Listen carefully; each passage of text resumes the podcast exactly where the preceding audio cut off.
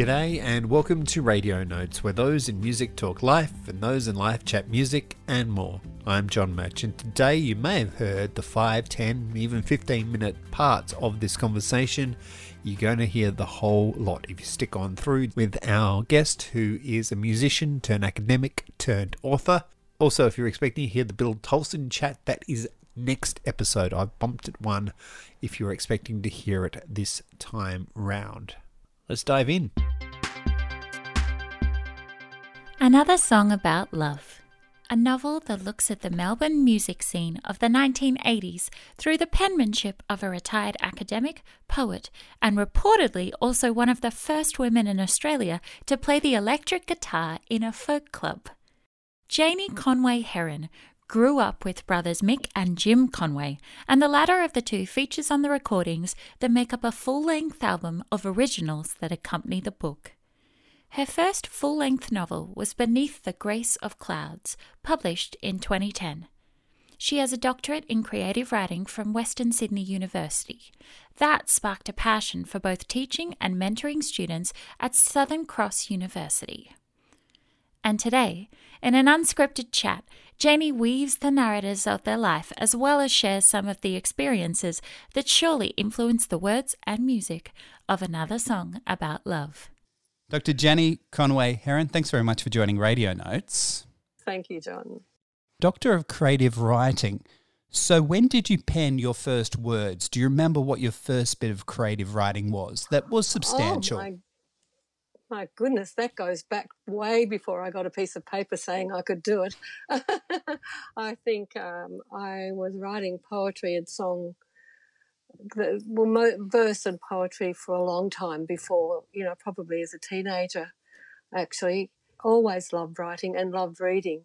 I had a, a mother who loved reading too, so there was a culture of reading and writing in my family, though no published authors in that way, but just uh, a love of the written word um, as well as the love of music. So I grew up around it. When I first I wrote, I know I wrote an essay. I thought I was so clever. An essay on nothing. Whether there could actually be nothing, because you couldn't write about nothing. You had to be writing about something.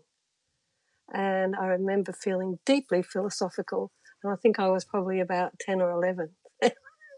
so maybe that's the first. Oh, there's probably before that there was something else. Did you hand up nothing or did you hand up something? I handed up something. I handed up the impossibility of nothing. I think I don't know where that essay is now, but I remember writing it. what was the teacher's response at the time? Were you a bit of a, a teacher's pet, or were you quite the opposite at those days? Um, God, I don't remember the teacher's response. Actually, I think I was mo- mostly enamoured with my own.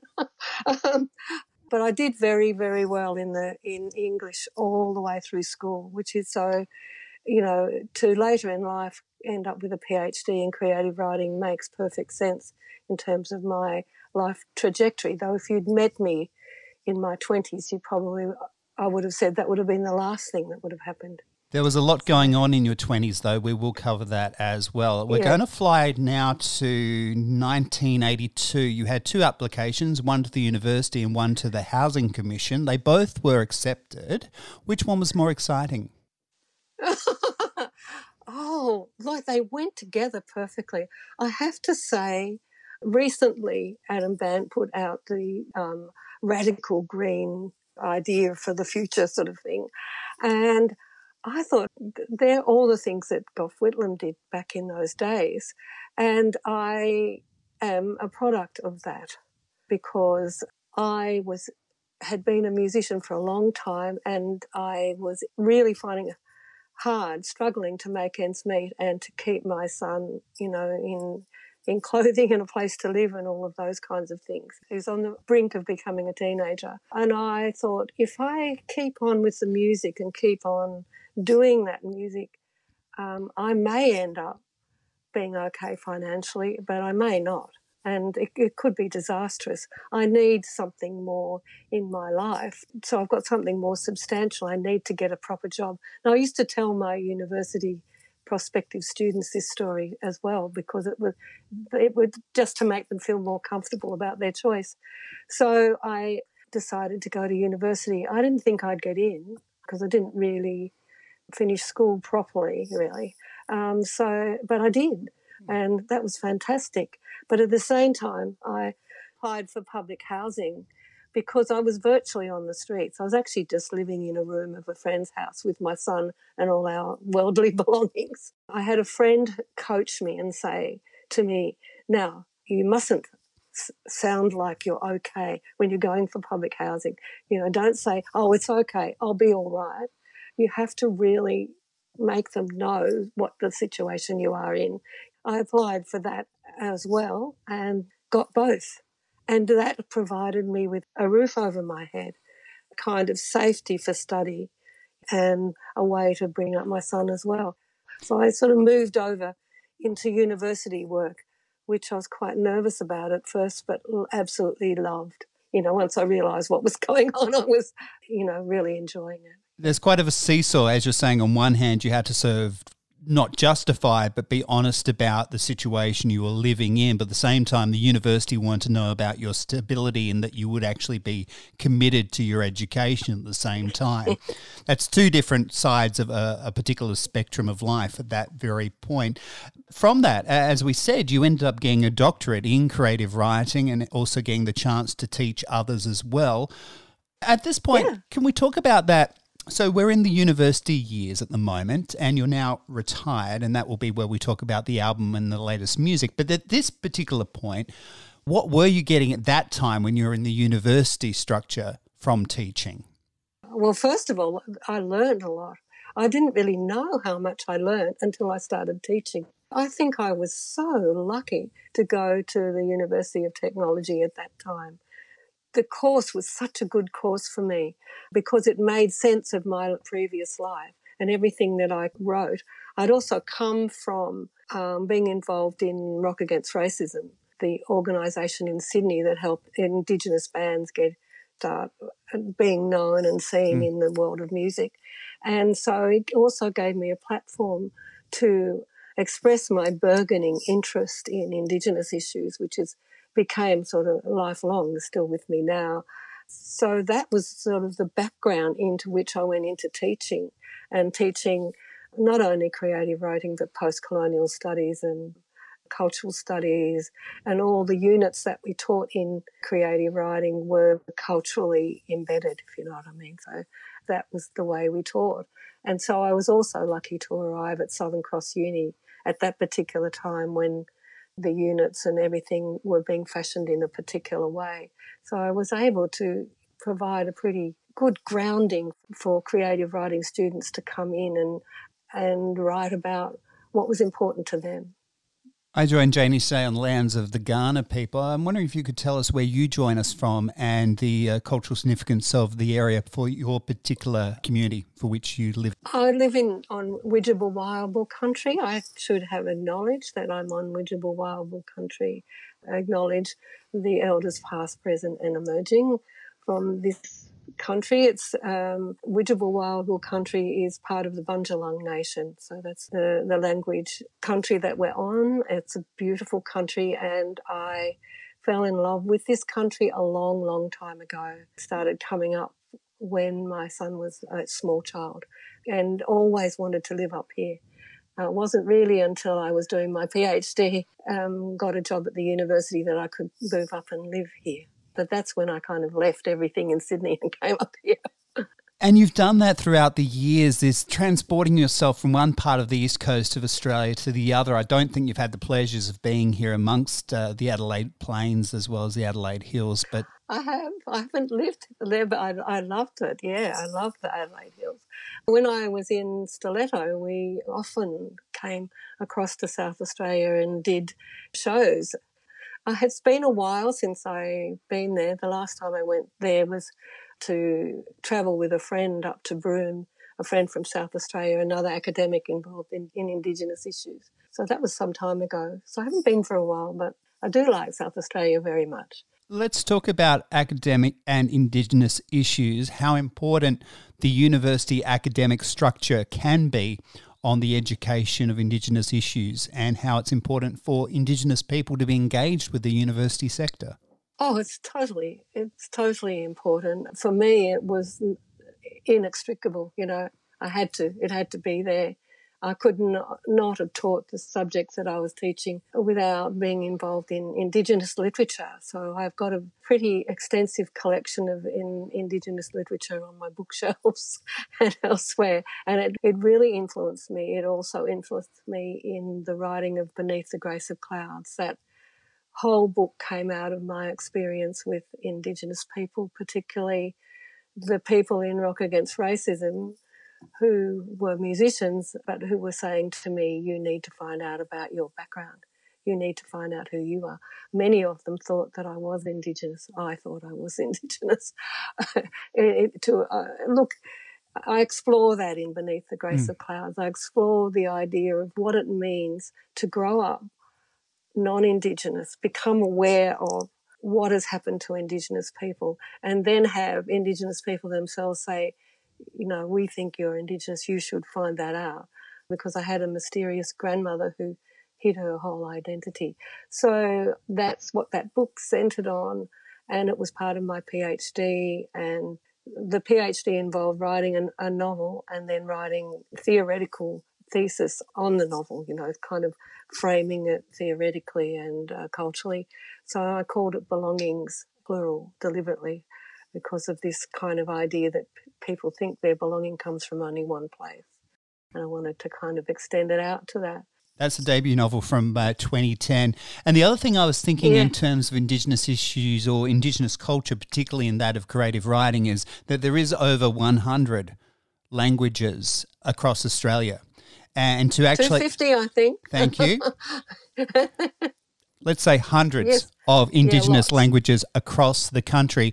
And, and, how through the academic prism you're able to communicate each of their own through their own understanding of who they are and how they fit into the land the culture and who they themselves think they are.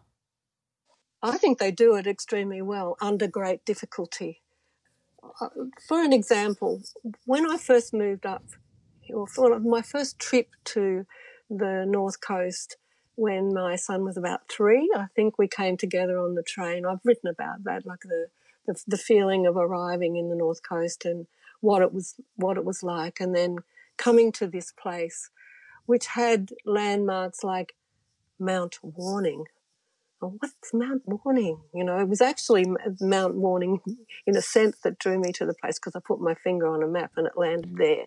But it's actually called Wollumbin. And I kept thinking, what are the indigenous stories of this place? But, you know, almost everywhere I was walking, everywhere you walk in Australia, there are indigenous stories. You're walking on indigenous country and you're mm. walking in amongst those stories.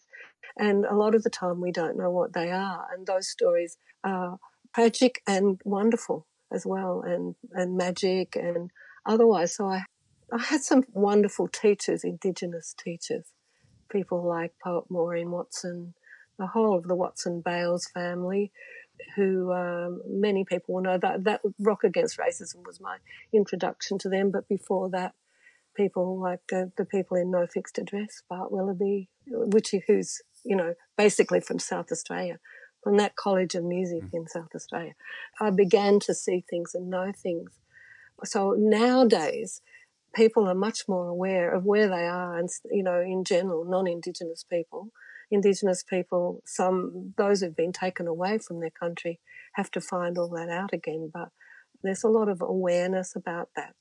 Not enough being done about closing the gap or anything like that. The the recent Black Lives Matter marches are really really important to making sure. I think there's a kind of post colonial voice happening globally. I'm really happy about that, but I'm sad that it has to be still voiced in such a way and it can't be turned around and made very different. I'm hoping we're in the process of that. Yeah. The reason why I raise where we started on that bit of conversation is that of stories through song, for which is nothing new for that of the Indigenous populations how you see song as being the vehicle for the story. Where do you fit those two? Well, I could answer that in a, a lot of ways because I've written a lot of different songs. So I'll start with a song that I wrote called the Eddie Murray song, which is not in that collection hmm. that goes with the novel. With the Eddie Murray song, I wrote that after I'd been to Wee Waa, to Cotton Country, and uh, just after Eddie had been found dead in a police cell. Mm. And I spent a lot of time, along with other people in Rock Against Racism, with the Murray family to begin uh, the court cases that ended up in two in two inquests, in which you know the final proclamation was that he was killed by person or persons unknown in a police cell. I mean, how do I write about that in a song? I've just found I sat and sat and sat with it and with the words until the story came, and told the story as best I could, using, of course, a sort of reggae song background. So in, in that, the music and the song and the story all go together. But I was absolutely horrified by what was going on. And, you know, it was another eye opening moment. So I thought it was important to tell that story through song. I think that time I was in Wee Waa was the only time in my life I've been really afraid, afraid for my own life because of the racism that was in that country, um, you know, and in that town around what was going down. It was quite quite frightening. But I hmm. wrote about that in Beneath the Grace of Clouds as well. So the story is longer, but what songs do is distill the moments and the thoughts in the same way as poetry does, I think. And so you often develop a chorus that uh, will have a line like that one had uh, about the uh, writes about the family and has this repeated thing about now they're crying out for justice. Hearts are filled with sorrow. And then yeah. if we move to the current book, which has its own album with it, the songs within that album are, I, I, guess, takeaway reminders. You, you don't have to be reading the chapter at the time, but once you've read it, you'll be reminded through the song. That's right. And it, it just takes an essence of each chapter and uses a song to tell not it's not always telling you the story of the chapter. In fact it very rarely does. It's just taking up the theme and and exploring the theme in a different way because song and poetry is a different mode altogether to novel and story writing. It can be similar but mm. for me usually it's more distilled than that. The album itself a bit of a family affair let's walk through that you've got your brother involved Yes, my brother Jim Conway, who's a, a, renowned harmonica player. How lucky am I eh, to have him playing with us? And I'm, I mean, it's, it's luckier in more ways than one. Well, you can't choose your family well. allegedly, but if you're going to choose them, you might as well have Jim Conway on board. Uh, yeah, that's right. That's right. And you know, we've played together over the years a, a lot, and when Jim plays with me, I feel like he's totally in tune with my way of thinking melodically. He always does exactly what I would. I can't play harmonica, but if I could play, I would play what Jim plays. And so that's really good. And it was really fantastic to be able to have him at this stage of his um, having an MS actually playing um, in the studio with us. It was wonderful. So I'm really pleased to be able to do that. Can you talk to us about that studio environment and working alongside your brother, how the tracks were, I guess, laid down, or or what the interaction was between you and your brother during the recording of these tracks? It wasn't just me and my brother; it was my son as well. Tamlin is he was the producer. I'll go back a little bit to where how I ended up with these fifteen songs. I was in the middle of writing the the book, so the novel came. Well, some of the songs were already there, but the novel came first. And in the, originally, what I had was well-known '80s songs in this kind of like a, a top ten kind of list, you know. Uh, so it would read like that. That was my idea. It was a sort of bit of an out there framing of it. And then I was looking, and and this thought came to me one day while I was writing: What if my own songs fitted there?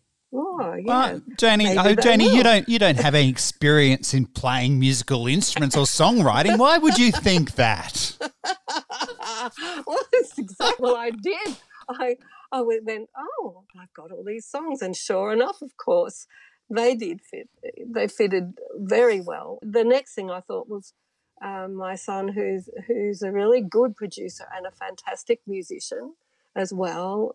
I'll record with him. So, firstly, what happened was that Tamlin and I went into Zen Studios in Marrickville, which is a rehearsal studio that has recording facilities there. And we put down the basic tracks, the two of us, just the two of us. So my son played drums, uh, bass, guitar. I played guitar and sang. We put down like the basic tracks. The next person that we called in was my brother. To be sitting there and being creative with your son, one of the closest people in your life, what was that like? Wonderful.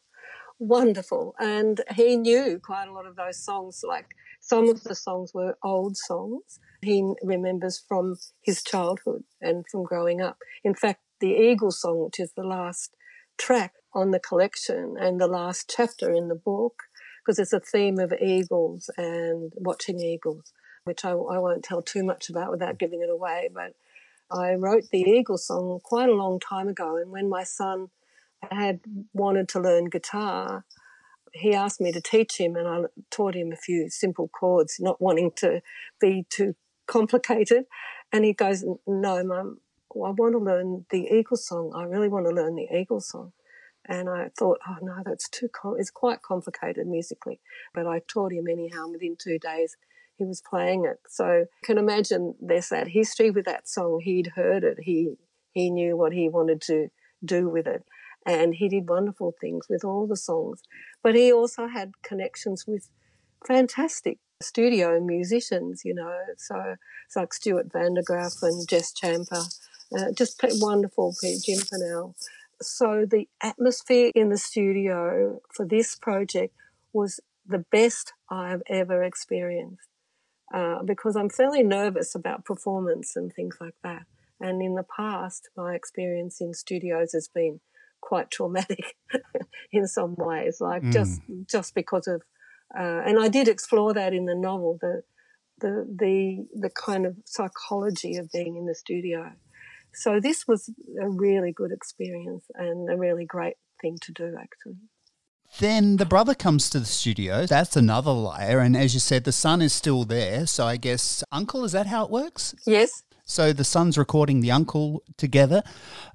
They had already done that in uh, the last CD, Jim Conway's Big Wheel. He did a lot of work on that with Jim. So they'd worked together before. So that was kind of, uh, they, they knew each other musically as well.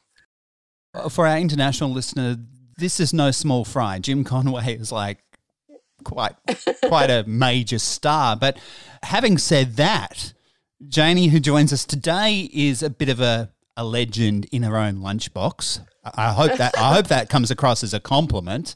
That's something my brother Mick would say. He always used to say that that phrase. yeah, John Vincent, various other broadcasters of the time. Um, history would have you as the first female in Australia to play the electric guitar and the first to be kicked out of a folk centre for doing so. Fact uh, or fiction? Fact. The the Victoria Museum did this exhibition called Rock Chicks which I was offended by, being a really good feminist. I don't, you don't use that, but they insisted. I thought that was very ironic. They put it in that I had, but I always have this sneaky like, surely I couldn't have been the first woman to play electric guitar. That can't be right, you know. Uh, and in Australia, with, though, you know. Oh, Maybe. but wouldn't, wouldn't there have been women playing in jazz bands back in the 30s? I did look, I haven't found anything. But electric but guitar in jazz? That it's not. Yeah, those old, you know, Epiphone, you know, jazz guitars. Yeah. I can see it, but I can't see it. You know, so um, yeah, so th- that's like. Yes, that's fact. I didn't get thrown out of Frank Traynor's for playing electric guitar, but for playing electric dulcimer. Appalachian dulcimer comes from the Appalachian Mountains in America, and I there are there's films of me playing. I I played it a lot, but when you put it up against a guitar, it's hard to get the volume. So we thought, idea, we put like a violin. This is with my first husband, Carl Carl Myriad. We had this band Myriad, which Carl was Tamlin's father. So, mm-hmm. and we. Sorry to interrupt. I, I wasn't going to mention it, but since you have, I will. I actually have your record. really? You, I saw the cover and I just went, that looks familiar. I just can't remember if I put it under M for Myriad, as in the band, or under C for my record collections. But yeah, I've got it somewhere. Oh, great! That's good because uh, yeah, it's apparent. It was apparently groundbreaking, but you don't know that you are groundbreaking when you're doing it. Why was it groundbreaking? Because we of the way we electrified instruments. Remember Harvest, that album Harvest. Neil Young that, one. Yeah, the Neil Young one. That we just went. We want to do that. You know, we're we're folk singers. We want to do that. We want to uh, play electric instruments. So I just got a guitar and plugged it in. I got an electric guitar and plugged it in. That's I just played it like an acoustic guitar to start off with. Then when I was really when I was in stiletto, I learned how to play electric guitar, and it's very different. It's a completely different way of playing. So we'll be very clear. History has you as the first woman to play electric guitar, not just in rock, but ever in Australia. and then obviously uh, you getting kicked out was for the instrument that you played, or the style, I should say, of music that you were playing at the folk club. And it was during the controversy when Bob Dylan was controversial because he went electric and stuff. It was around that time. I can't couldn't really put all all the dates. Looking back, sometimes I just concertina up, but was around that time. And so, yeah, it was a bit controversial what we did. Bob Dylan has a brand new record out. Emma Swift has covered one of the songs off it, and I'll put details in the show notes regarding that side note. Radio Notes, released first as podcast, can also be heard on radio worldwide. Your granddaughter's done the yes. cover for the book. Did the image, yeah, yeah. This is an amazing visual artist. I know I say a lot of the times check out the show notes, but there's a link there. Her representation of the female form is so intuitive. How do you feel about the book cover and, and what she has to offer? Obviously, you're biased as the grandma, but. I went to visit her in Sydney and she was doing some new work and she took me into her studio to have a look at her work and I went, oh, in the back of my head, what I thought immediately is, oh my God, she's expressing in image what I'm trying to say in words. It was a no brainer. like, can I have one of these images for the cover? Will you do it? You know, so so uh, Ben Ellis, who worked on the actual design of the cover, he's from Tall Story. He's up here, so he's somebody I was working with up here. Worked with Vashti, and we got that cover. It's beautiful. Actually, got um, the proof copies, and it feels beautiful too. it's like oh, this is nice. You've obviously been in her studio. I've seen works where there's like a very defined circle representing the head of a female form, which I found very striking. Maybe it's just my taste in that kind of art. But what kind of studio space does she keep?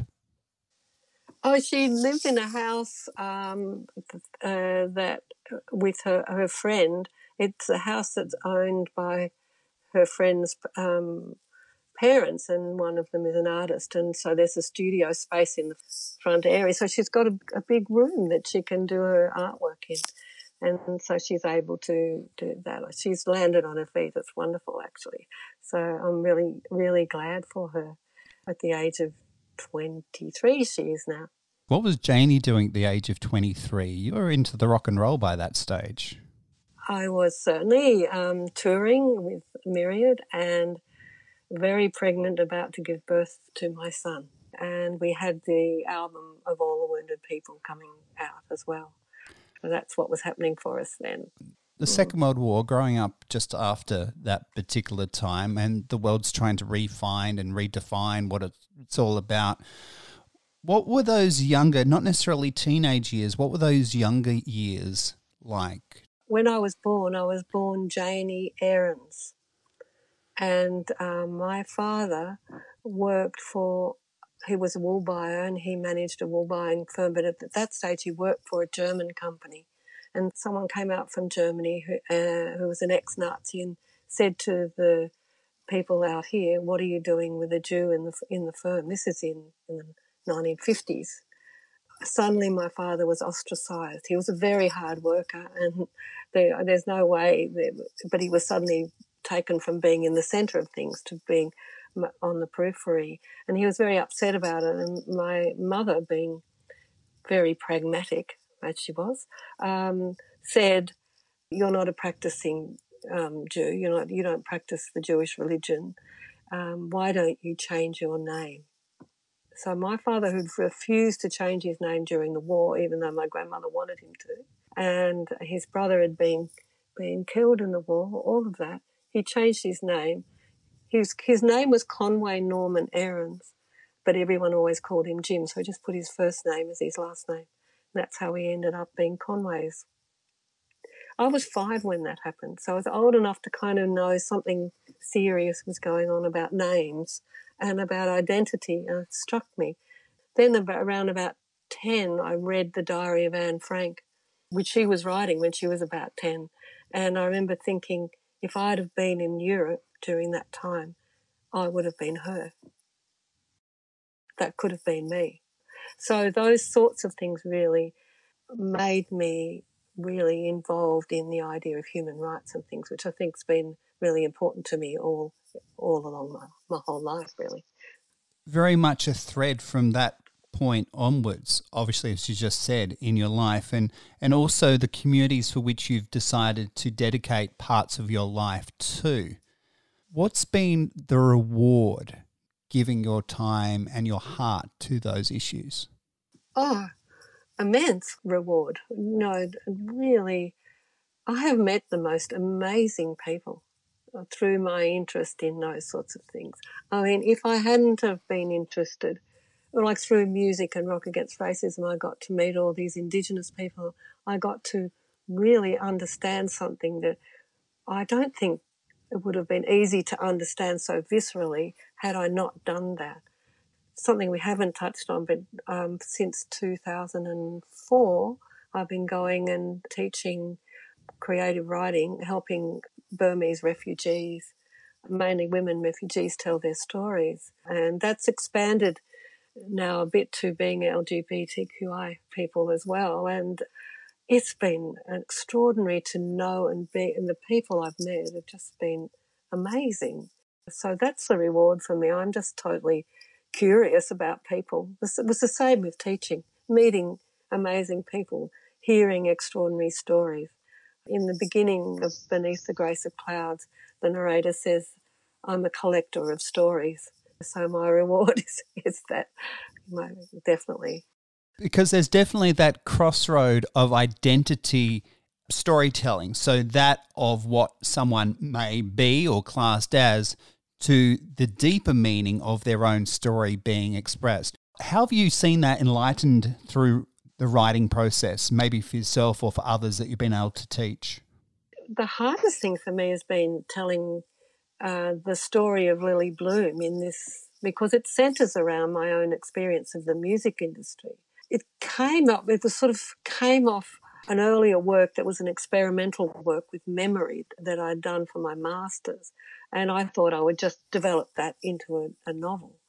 But my problem with it is feeling like the concerns that concern me in writing another song about love are they still concerns or should I be writing something much more serious because when you're working with people who's like been through life threatening uh, situations you know it makes me feel like well I feel like I live and I do a white privileged life even the education I've had was available to me because of who I was so life in the music industry as a woman was a battle.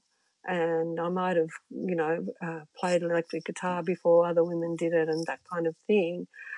I, I didn't consciously do it that way. But now, like writing about that difficulty when people are fighting for their lives and the Black Lives Matter is ha- happening and all those things, it feels a little bit strange, you know, like but you, so it's very easy to discount the importance of your own story, I think.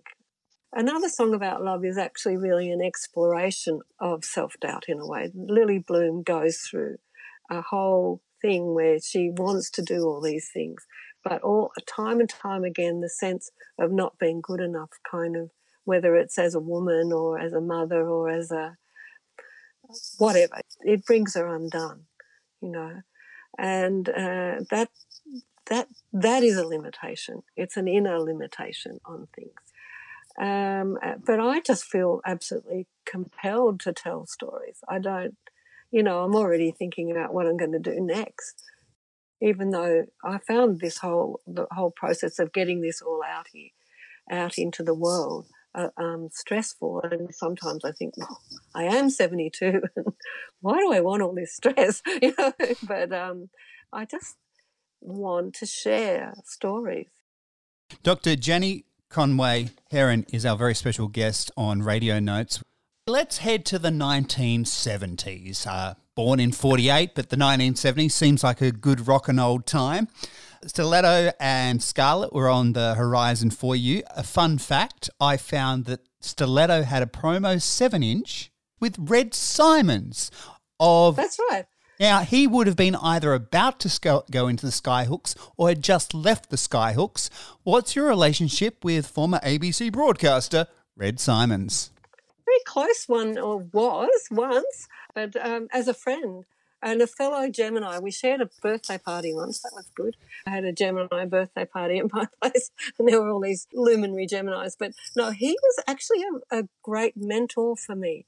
Uh, like as somebody wanting to play electric guitar, as a woman wanting to play electric guitar and wanting to play complex chords and wanting to do that kind of thing, he was somebody who was always there to give me hints. He some some of the things he told me were really helpful. He was the first person who told me to learn to play to a click track. I thought that was crazy. I was a folk singer. You know, folk singers slow down when to emote and speed up when they don't have a click track and play exactly in time.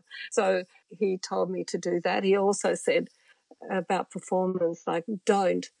Um, you, you, can't be a, a performer unless you're willing to make a fool of yourself. I remember him saying that. But Stiletto was also like an, a female, uh, well, it wasn't, we weren't all women, but it was um, a band modelled on Skyhooks with lots of women in it.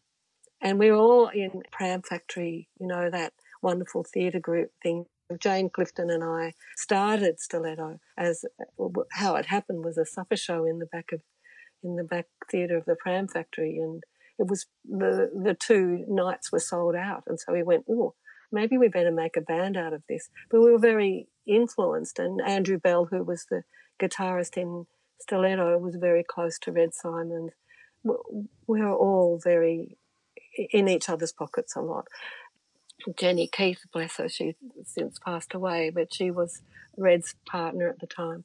It became a very close friend of mine up here.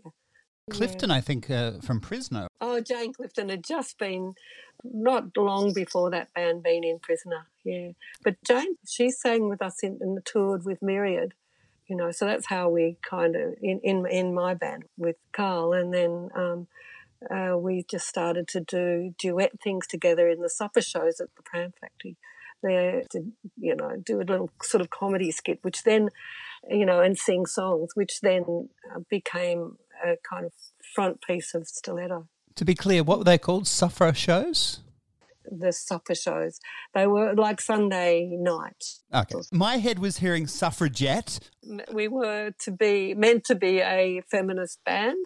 Um, and we were. We did, you know, I wrote a song that called Premenstrual Blues that was actually for a um, film called Seeing Red, Feeling Blue. Jane Eyre was the director she said to me one day, what I want is a kind of blues song about having the, the premenstrual blues. So that I did it, and I still do it. I still sing it. It's like a walking blues kind of thing. There was another yeah. song you did back then, but I don't have it in my notes. Um, along those lines, "Woman in Trouble," "Goodbye Johnny," and "Woman in a Man's World." That was another one of mine. Now, that song, "Woman in a Man's World," probably tells the story of another song about love in a song and it was written all that time back then. It was about like how it was because um, Marnie Sheehan, who was the bass player then, and myself, we had kids, and we had to get to the gig on time, and there were not child. There was no childcare.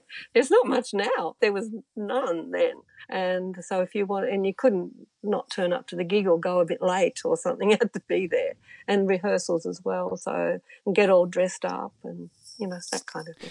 Do you think that influenced your son's interest in music? No, I think it was a deterrent. I think he resisted the music for quite a long time. That's people would say to him, "Oh yes, Tammany, you're going to be a musician too." No, no, no. And then he he succumbed, and once he succumbed to the beautiful side of what music is, but he had the same problems. He's got five children. It's really difficult to have five children and uh, make a living out of music. So he has to do other things besides that. And it's hard. It means he's worked around the clock. What was the turnover between Stiletto and Scarlet? What was the difference between the two? Stiletto was a band where most people in the band contributed songs and we co-wrote songs, and so the, the the whole songwriting aspect and of it was a group affair. Also, while I was the first woman to play electric guitar, I didn't play or want to play the kind of electric guitar that Andrew wanted to have you know, he wanted to have someone that he could do guitar duels with and that kind of thing. I wasn't good at that. Still not. Didn't want to. I didn't pursue that part of it. And in the end, well, I, I, was virtually asked to leave Stiletto. So then what I did was get together with the original bass player in Stiletto, Marnie, and um, we started another band called Scarlet, which had various incarnations.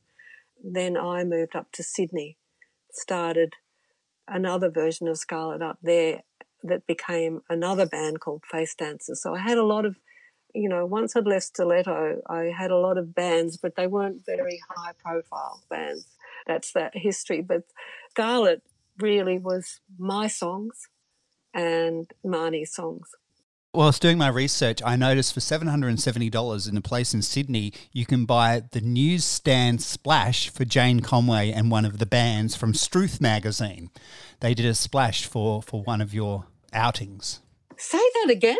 Yeah, so, so for 770 bucks, and I'll put the link in the show notes because I rang up to make sure it's real, and there's so many great posters.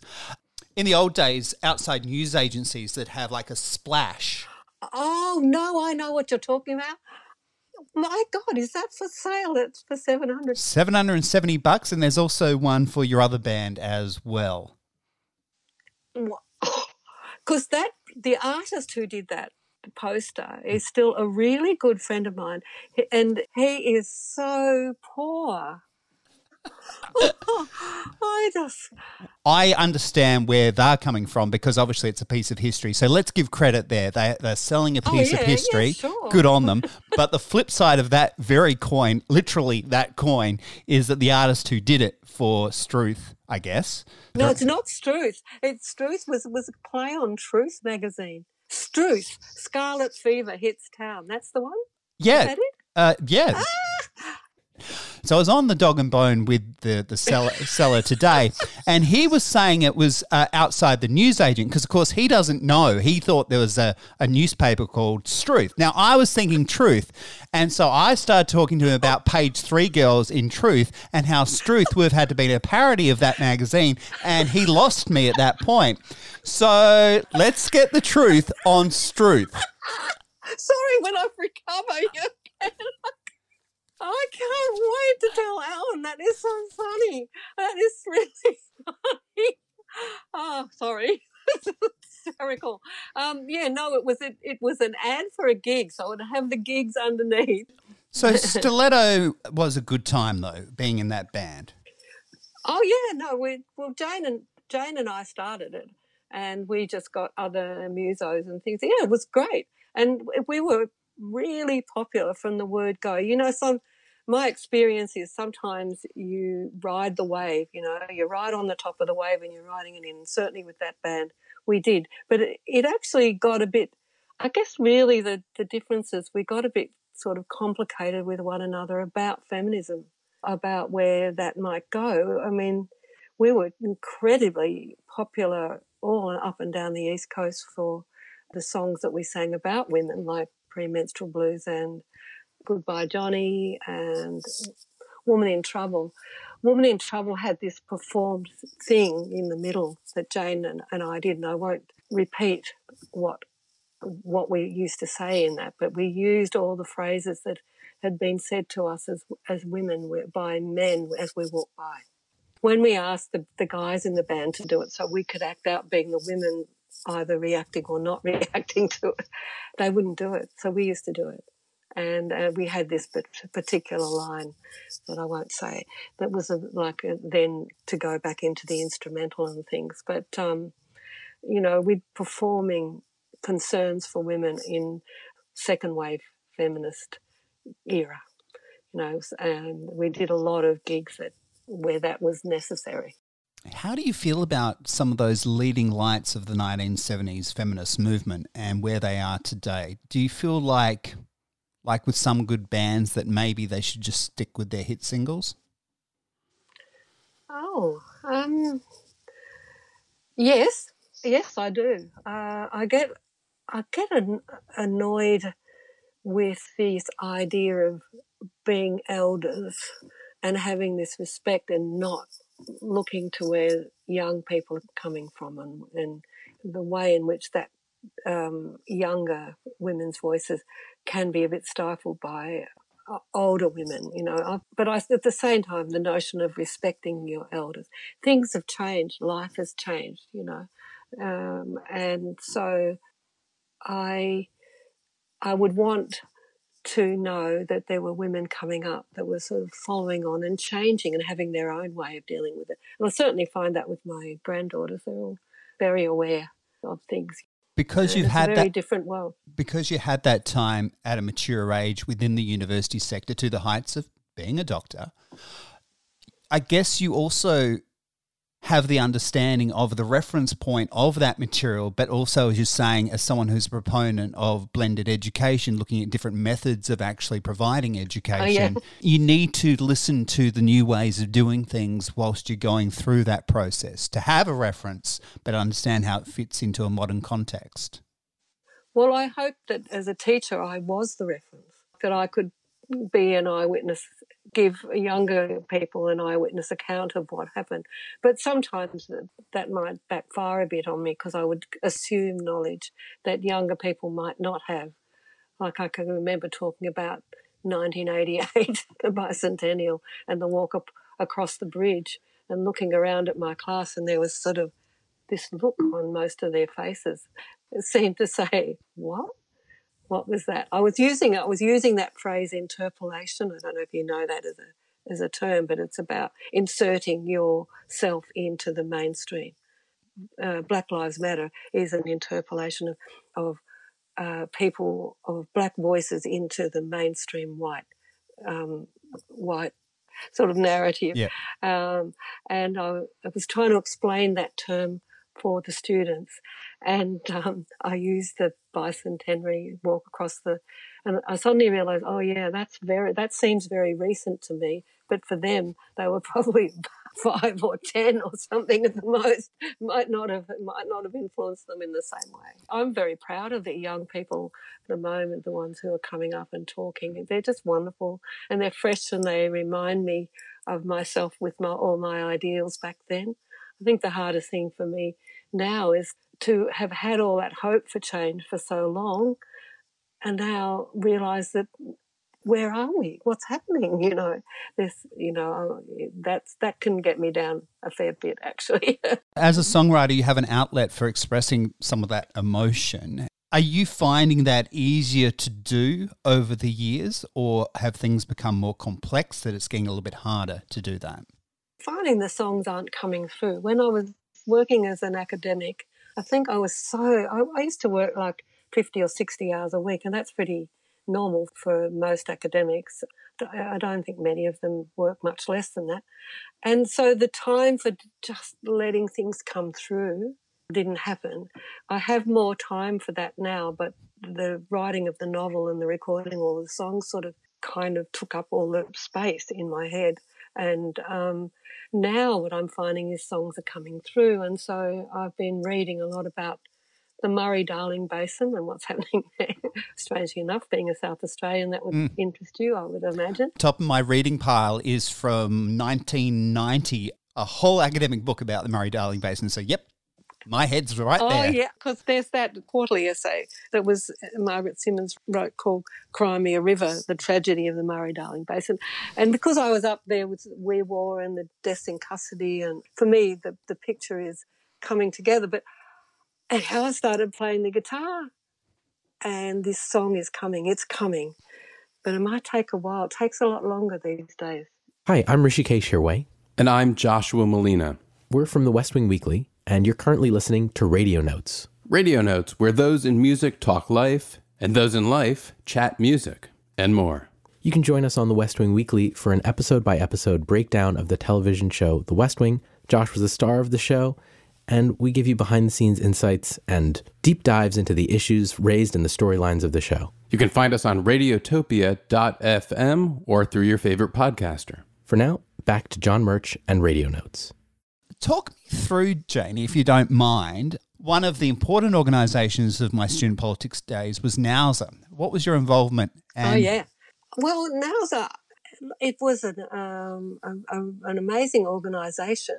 And I was at the very first conference and fairly much, I, I wasn't in the organising committee, but I was fairly much at the forefront being the women's officer at UTS at that time along with uh, my friend Debbie Stothard, who I work with now in in Burma.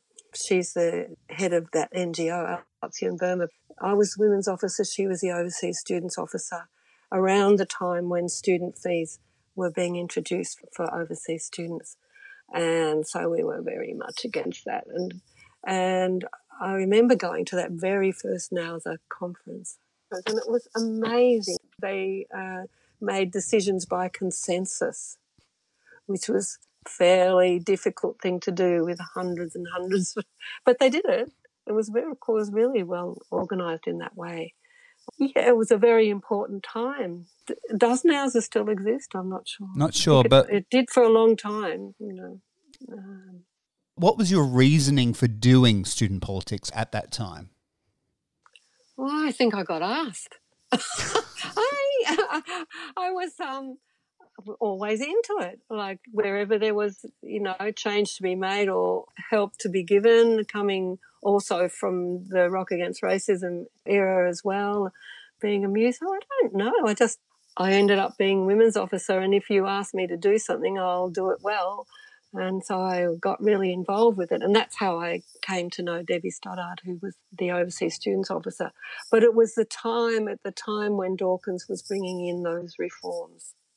And so there was a lot of action to be done around bringing in fees and things. And uh, first of all, for overseas students and then for everyone. But as women's students, that was it was a really important thing.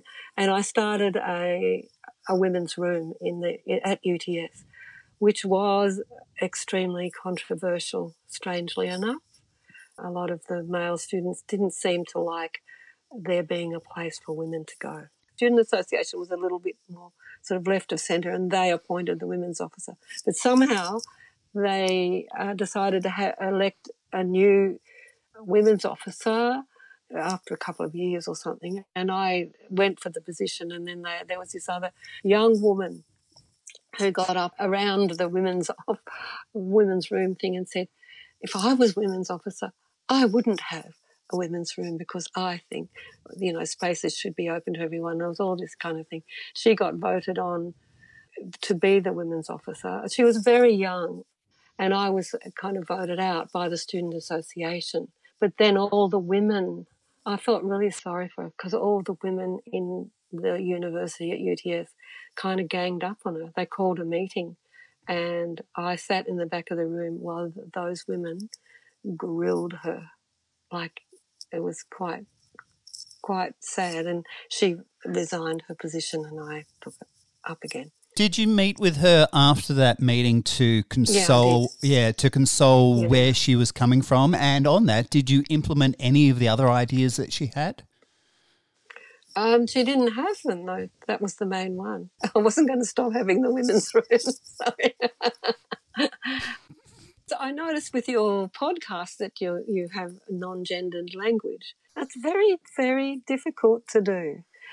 Um, I absolutely adore Tash Sultana, and Tash Sultana prefers to be non-gendered. But like my my first um, first time I saw Tash was in Melbourne busking, and my whole thing was, wow, look at that little woman there playing guitar like she does, sort of thing. And so it was all in my mind, mm. totally gendered.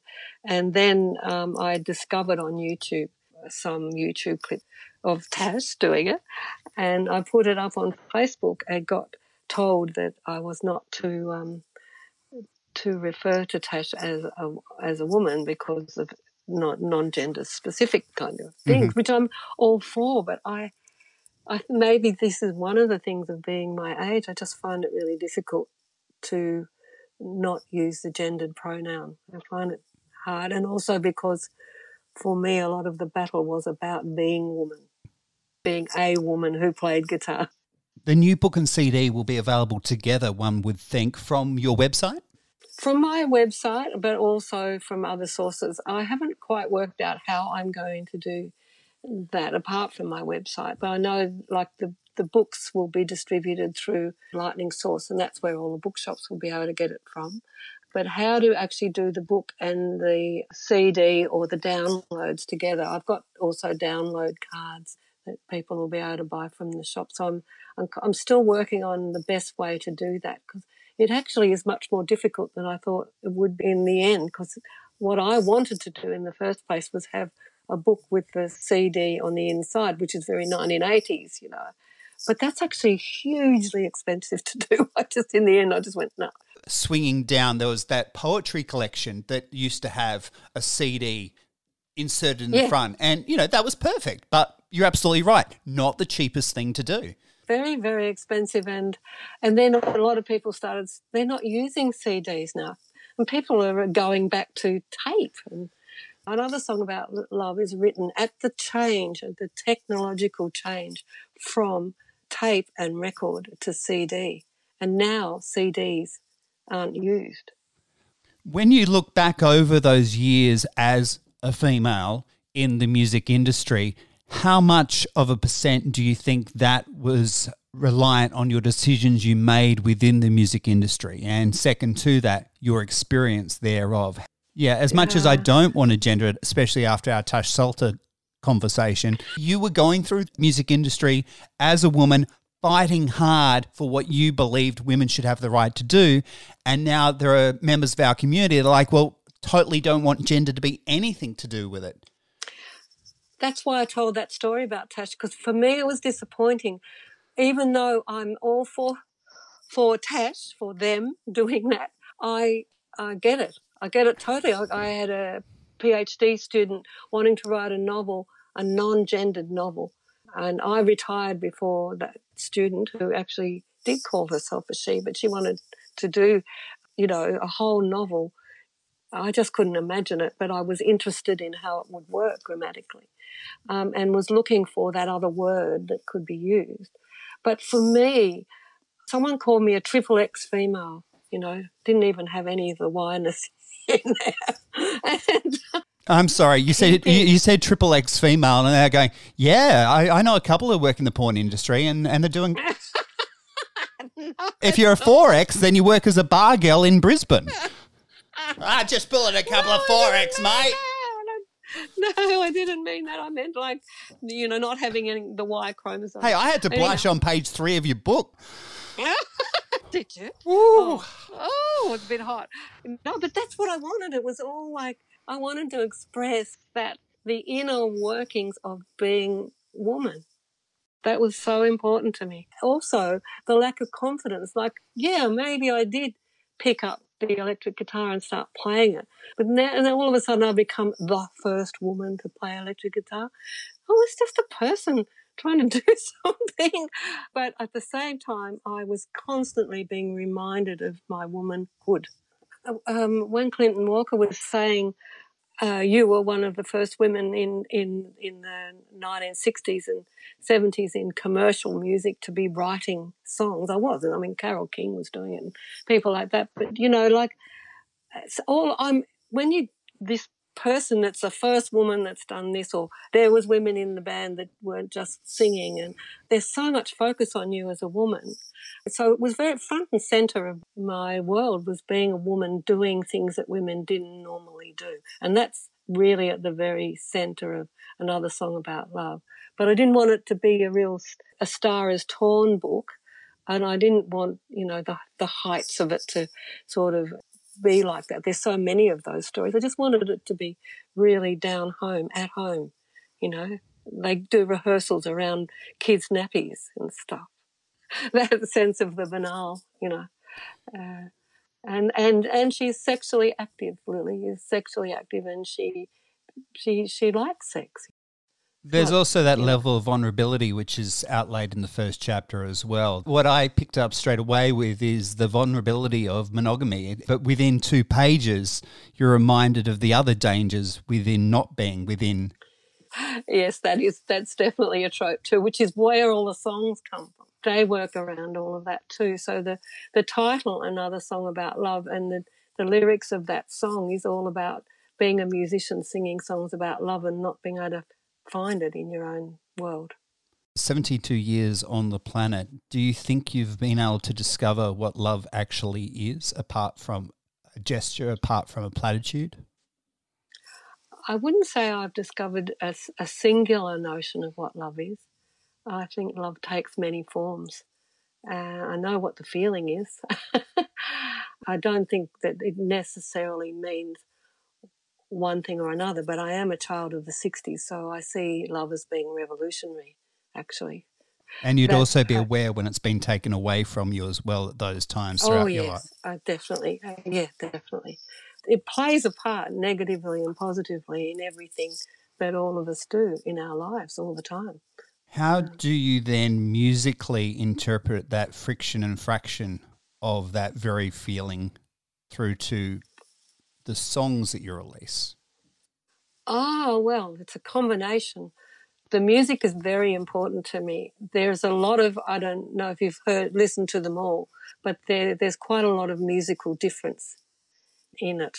And, so, and the softer, more gentler songs are, are about that aspect of love, whereas um, another song about love is very riffy and more. Mm. Very much in the, the bathrooms of the pub. yes. So to speak. Oh, oh, just like it's a, it's got. I learned how to do write a song with a good riff, being in stiletto. That is one of the very positive things I got. I learned so much from being in that band about playing, how to play a riff how to write a song around a riff. So stoned was another one. And like stone's another form of love. Really, some people have said to me they were a bit worried about the, the title being stoned and that it might be read as some kind of uh, moral stand on drug taking or something. It's not. It's really just an exploration about how people use drugs to communicate, to be able to communicate, but often don't. And that's what that chapter also is about focusing now on the novel and how it fits in is in terms of how said it was about the sense of community and connection having your five bushy plants that uh, yes. that, that were yours and when other people were sort of taking advantage of your crops those kind of metaphors as well which i'm sure happened in communal housing oh yeah look there's a theme that runs through the whole novel that comes out of my my need, my political opinion that drugs should be legalized. And that, and that is like, not because, not because I'm a, like a really these days pretty much a teetotaler. I hardly ever do it, drink alcohol or do anything, but I believe that the way in which drugs in general, but marijuana in particular, have been framed have been like it's been criminal. Uh, you know, like Johann Hari's Chasing the Scream. I don't know if you've read that book, but it's an amazing book about the politics behind marijuana and how it's been demonized since the early 20th century by America. And what happened? It's really, it's, he, he just does a really good case. But I'm one of those people who believes that if we were able to legalize drug taking, then we could get down to treating people for addiction. Because there's no doubt that the war on drugs has failed. And I suppose what I've given to Lillie as main protagonist is somebody who's got this sort of ethics about not selling, not putting a value, not putting a monetary value on her plants, but she, but people keep bargaining with her about it all the way along.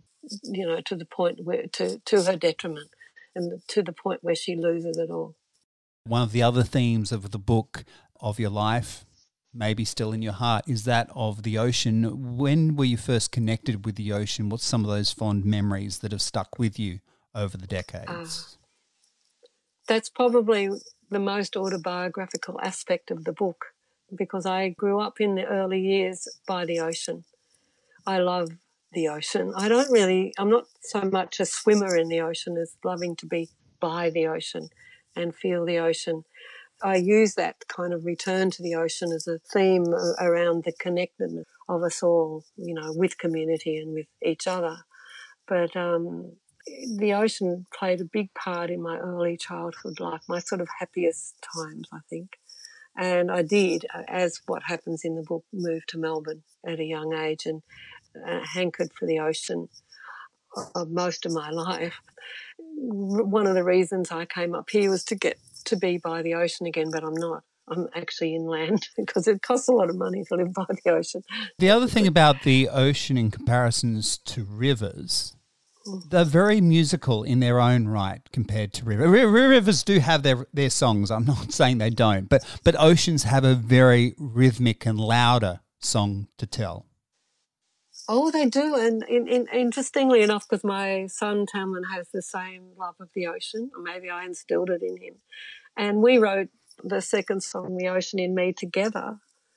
He wrote the music and I wrote the words of that song. And what I said to him, I sent him the words and I said, what I want is like the sound of the ocean how it pulls you to it, how the, the feeling of water running over rocks and the sound of, of the waves coming into shore. And I actually think that's exactly what he managed to get in that song. What was the first record that you bought with your own money? Very much a rock quiz question, I am oh. quite aware.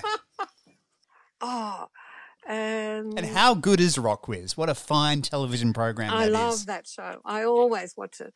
And I do know this, and it's, it's, just suddenly gone out of my head the Diamonds, and I forget the name of the album, but it's got Come walking past your house late last night.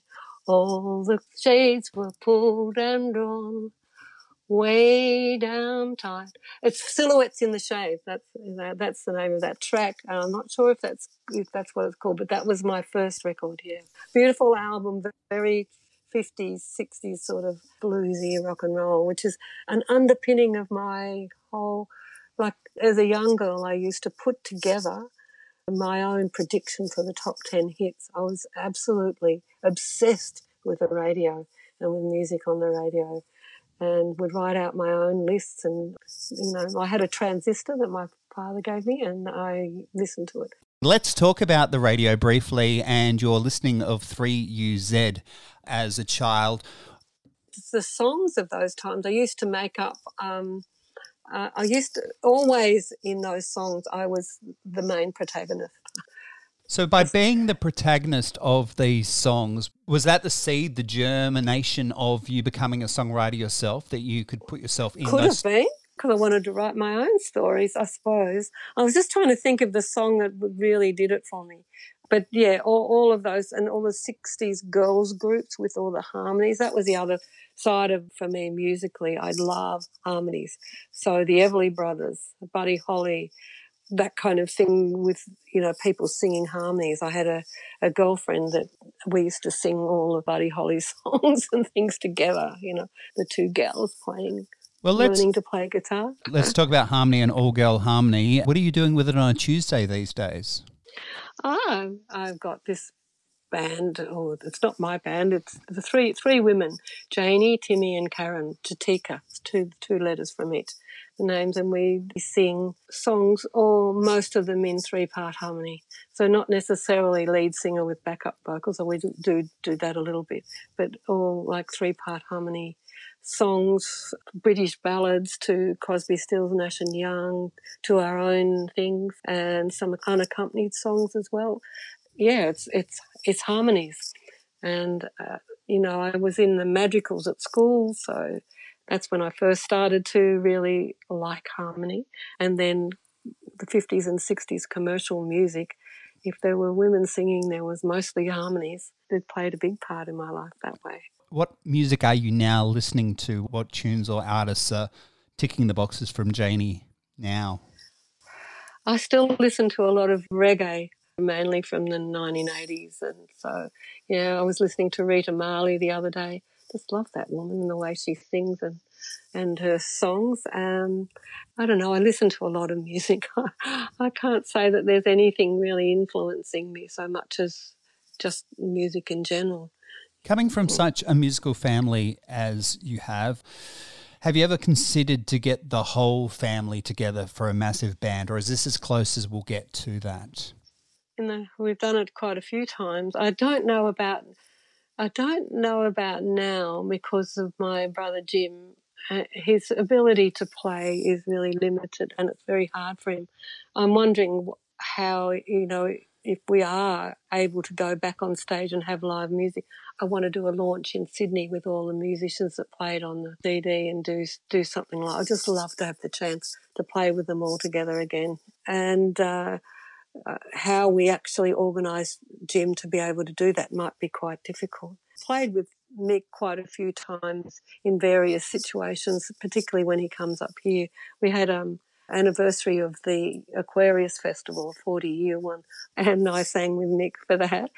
Over the years, I've done a lot, but it's mostly me sitting in with them. And Mick's got a very specific kind of music that he does. So he's not necessarily going to sit in on my music in the way that Jim can. Uh, is there a little bit of a, a cappella from one of the songs from the album you'd like to share with us as we round out today? And now that it's time for you to go. I'm hoping that you, you'll always know that no matter where or how far you go, the ocean in me will follow. The ocean is deep, the ocean is wide, as constant as its restless tide.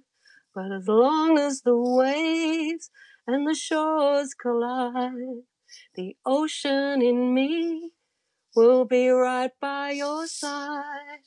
The ocean in you, the ocean in me.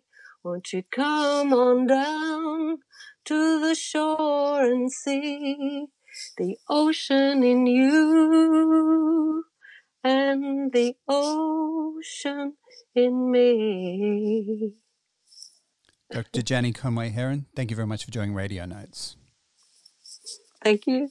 Janie Conway Herron, Another Song About Love, name of both the book and accompanying album of original tunes. Find them online at janieconwayheron.com.